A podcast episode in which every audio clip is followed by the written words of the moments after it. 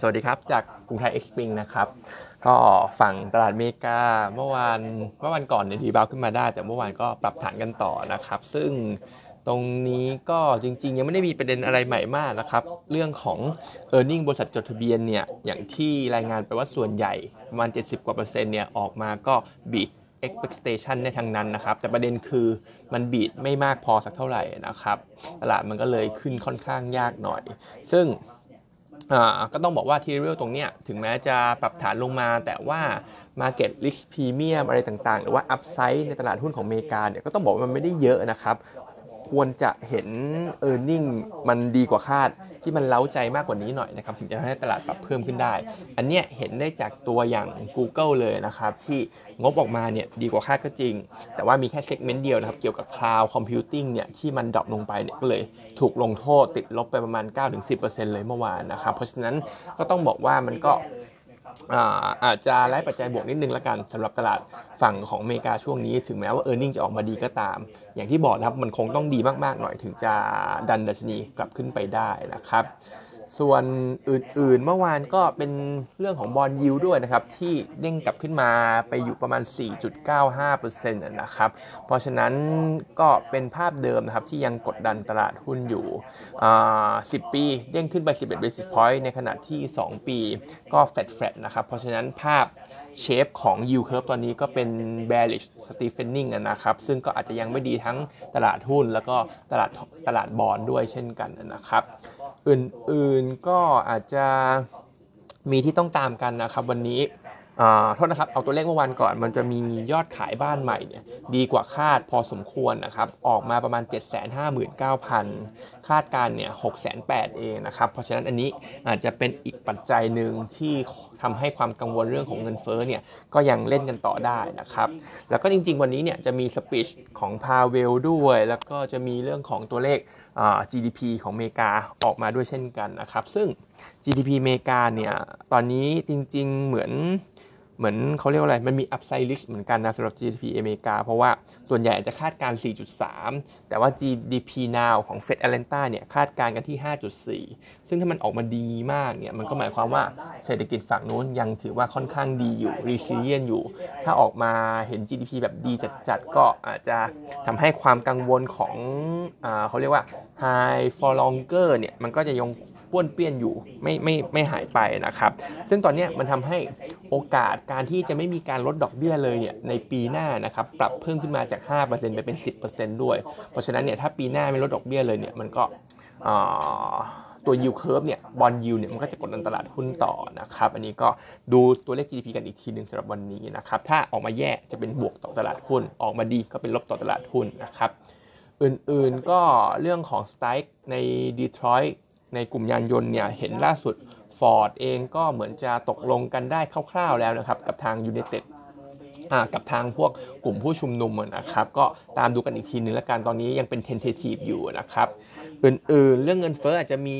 ช่วงนี้จะเป็นข่าวลบนิดหนึ่งนะครับ เพราะว่าหลาย ๆประเทศเนี่ยอาจจะเห็นตัวเลขที่มันเด้งขึ้นมา จากราคาพลังงานที่เพิ่มสูงขึ้นนะครับ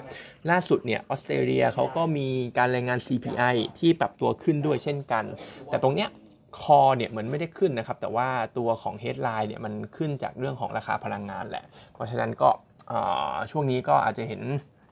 สถานการณ์เงินเฟ้อเนี่ยมันอาจจะดู sticky หน่อย อาจจะดูเป็นปัจจัยกดดันเรื่องของตลาดตลาด equity สักระยะหนึ่งนะครับอื่นๆก็วันนี้อาจจะมี ECB อีกเรื่องหนึ่งด้วย ก็น่าจะคงดอกเบี้ยนะครับ หลังจากที่ขึ้นมา ปีกว่าๆหรือว่า 11 ครั้งติดต่อกันผมจะไม่ไม่แน่ใจแต่ว่าอันนี้เขาคาดการณ์ว่าเดี๋ยวจะเริ่มคงดอกเบี้ยแล้วสำหรับตัว ECB เพราะว่าเริ่มเห็นเศรษฐกิจฝั่งของยูโรโซนเนี่ยเริ่มอ่อนแออ่อนแอแต่มันผมเห็นตัวเลขหลายๆมันก็ยัง resilient นะสำหรับตัวทางยูโรแต่ว่าก็น่าจะคงดอกเบี้ยแหละสำหรับ ECB นะครับมาที่บ้านเราก็เมื่อวานฝรั่งขาย 900 นะครับ สถาบันในประเทศซื้อ 2,008เนี่ยก็ถือว่าค่อนข้างเยอะ โฟลของ NVDR เมื่อวานก็เหมือนจะเป็นสวิตชิ่งเหมือนกันนะครับขายเพราะนะครับ Net buy K Bank ขาย BBL ซึ่ง BBL เนี่ยเห็นทางคุณชาติสิริเนี่ยไปที่เป็นประธานของ BBL ก็ยัง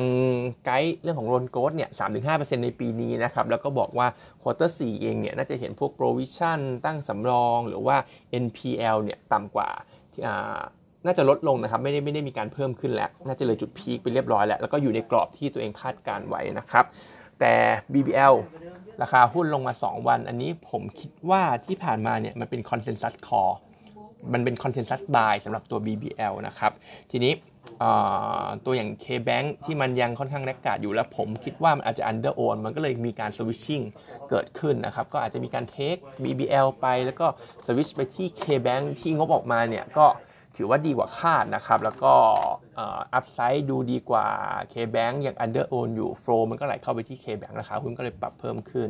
ก็มองว่า BBL ช่วงนี้ถึงแม้จะแข็งแกร่งที่สุดก็อาจจะโดนแรงขายอยู่นะครับ เพราะที่ผ่านมาก็อาจจะ over over own ไปนิดนึง เพราะว่าคนมันก็เป็นตัวหุ้นที่เป็น consensus buy นะครับ ทีนี้ K-Bank ขึ้นมาแล้ว อีกตัวหนึ่งเนี่ยที่อาจจะยัง under own อยู่แล้วก็น่าสนใจมี upside เหมือนกัน ผมก็มองไปที่ SCB นะครับที่ ราคาหุ้นเนี่ยก็อยู่ถือว่าอยู่โซนล่างมากแล้วนะครับ ถ้าดูถ้าถ้าดูในเชิงเปรียบเทียบกับราคาในอดีตเนี่ย SCB ถือว่าต่ำกว่าพวก KBank BBL อะไรพวกนี้ซะอีกนะครับ งบออกมาถึงแม้จะไม่ดีแต่ว่าผมคิดว่าด้วยความที่เป็นแบงก์ใหญ่เนี่ยมันก็เขาเรียกว่าอะไร ราคาหุ้นมันก็น่าจะล้อกันไปได้นะครับ เพราะฉะนั้นถ้าจะเล่นเรื่องของสวิตชิ่งจาก งก์กรุงเทพออกมาเนี่ยคนเข้าไปเข้า K-Bank กันแล้ว อีกตัวหนึ่งที่ผมมองว่าน่าสนใจก็อาจจะเป็น SCB นะครับที่ราคาหุ้นก็ยังอยู่ฐานล่างอยู่นะครับส่วนเรื่องของดิจิตอลวอลเล็ตนะครับล่าสุดก็เริ่มจะมีการแบ่งแยกแล้วว่าคนที่มี รายได้เกิน 50,000 เกิน 25,000 หรือว่ามีเงินฝากในบัญชีเกิน 1 0 0 0 0แสนเนี่ยก็อาจจะไม่ได้รอบนี้นะครับ ซึ่งพูดในเรื่องของ worst case เลยละกันนะครับ ก็จากเดิมเนี่ยจะแจกประมาณ 56 ล้านคน ใช้งบ 560,000 ล้านบาท ก็จะแจกเหลือสักประมาณ 43 43 ล้านคนนะครับ ซึ่ง 43 ล้านคนเนี่ยก็จะมีเงินเดือนหรือว่ารายได้ที่ต่ำกว่าเดือนละ 25,000นะครับ ตรงนี้เองเนี่ยที่เคยเก่งๆกันไว้ในหุ้นที่อาจจะได้ประโยชน์จากเรื่องนี้ก็อาจจะต้องระวังกันไว้นิดนึงนะครับ ผมมองว่าพวก consumer discretionary อะไรพวกนี้ก็อาจจะไม่ได้ประโยชน์จากตรงนี้สักเท่าไหร่ละเพราะว่า ก่อนหน้านี้ผมคิดว่าถ้าคนที่มีเงินเดือน 25,000 50,000 ขึ้นไปเนี่ยแล้วได้ 10,000 บาทไปเนี่ยก็อาจจะไปใช้ในส่วนของพวก discretionary เหล่านั้นนะครับ แต่เดี๋ยวนี้ถ้าต่ำกว่า 25,000เนี่ยก็อาจจะเป็นคนที่มีรายได้ระดับกลางล่างอะไรก็ว่าไป ซึ่งคนกลุ่มนี้อาจจะมีปัญหาของหนี้สินอยู่นะครับ ผมก็คิดว่าคนกลุ่มนี้เนี่ยอาจจะไม่ได้ซื้อในส่วนของสินค้าพวกที่มันอาจจะเป็นสินค้าฟุ่มเฟือยพวก iPhone iPhone อะไรพวกนี้นะครับเขาก็ แต่ว่ายังคิดว่ากลุ่มของนอนแบงค์เนี่ยยังได้ประโยชน์อยู่ เพราะว่าคนที่รายได้ต่ำกว่า 25,000อาจจะไปมีความสามารถในการชำระหนี้มากขึ้น เพราะฉะนั้นไอ้พวกความกังวลเรื่องของ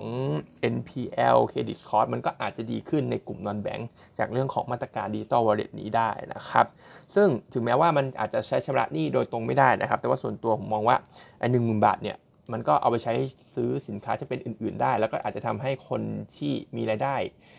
ไม่ได้มากนักเนี่ยก็มีมันก็มีเงินเพิ่มขึ้นแหละ 10,000 บาทในกระเป๋าตังค์ของตัวเองนะครับก็อาจจะเอาไปชำระหนี้อะไรต่างๆ ก็ว่าไปนะครับเพราะฉะนั้นมองว่าถ้ามีการปรับลดไอตัวมีการใช้เกณฑ์คนรวยคนจนเข้ามาจริงๆเนี่ยผมคิดว่ากลุ่ม consumer discretionary น่าจะไม่ได้ประโยชน์แล้ว แต่ว่ากลุ่มของ non bank เนี่ยยังได้ประโยชน์อยู่จากมาตรการนี้นะครับ วันนี้ก็มีเท่านี้นะครับ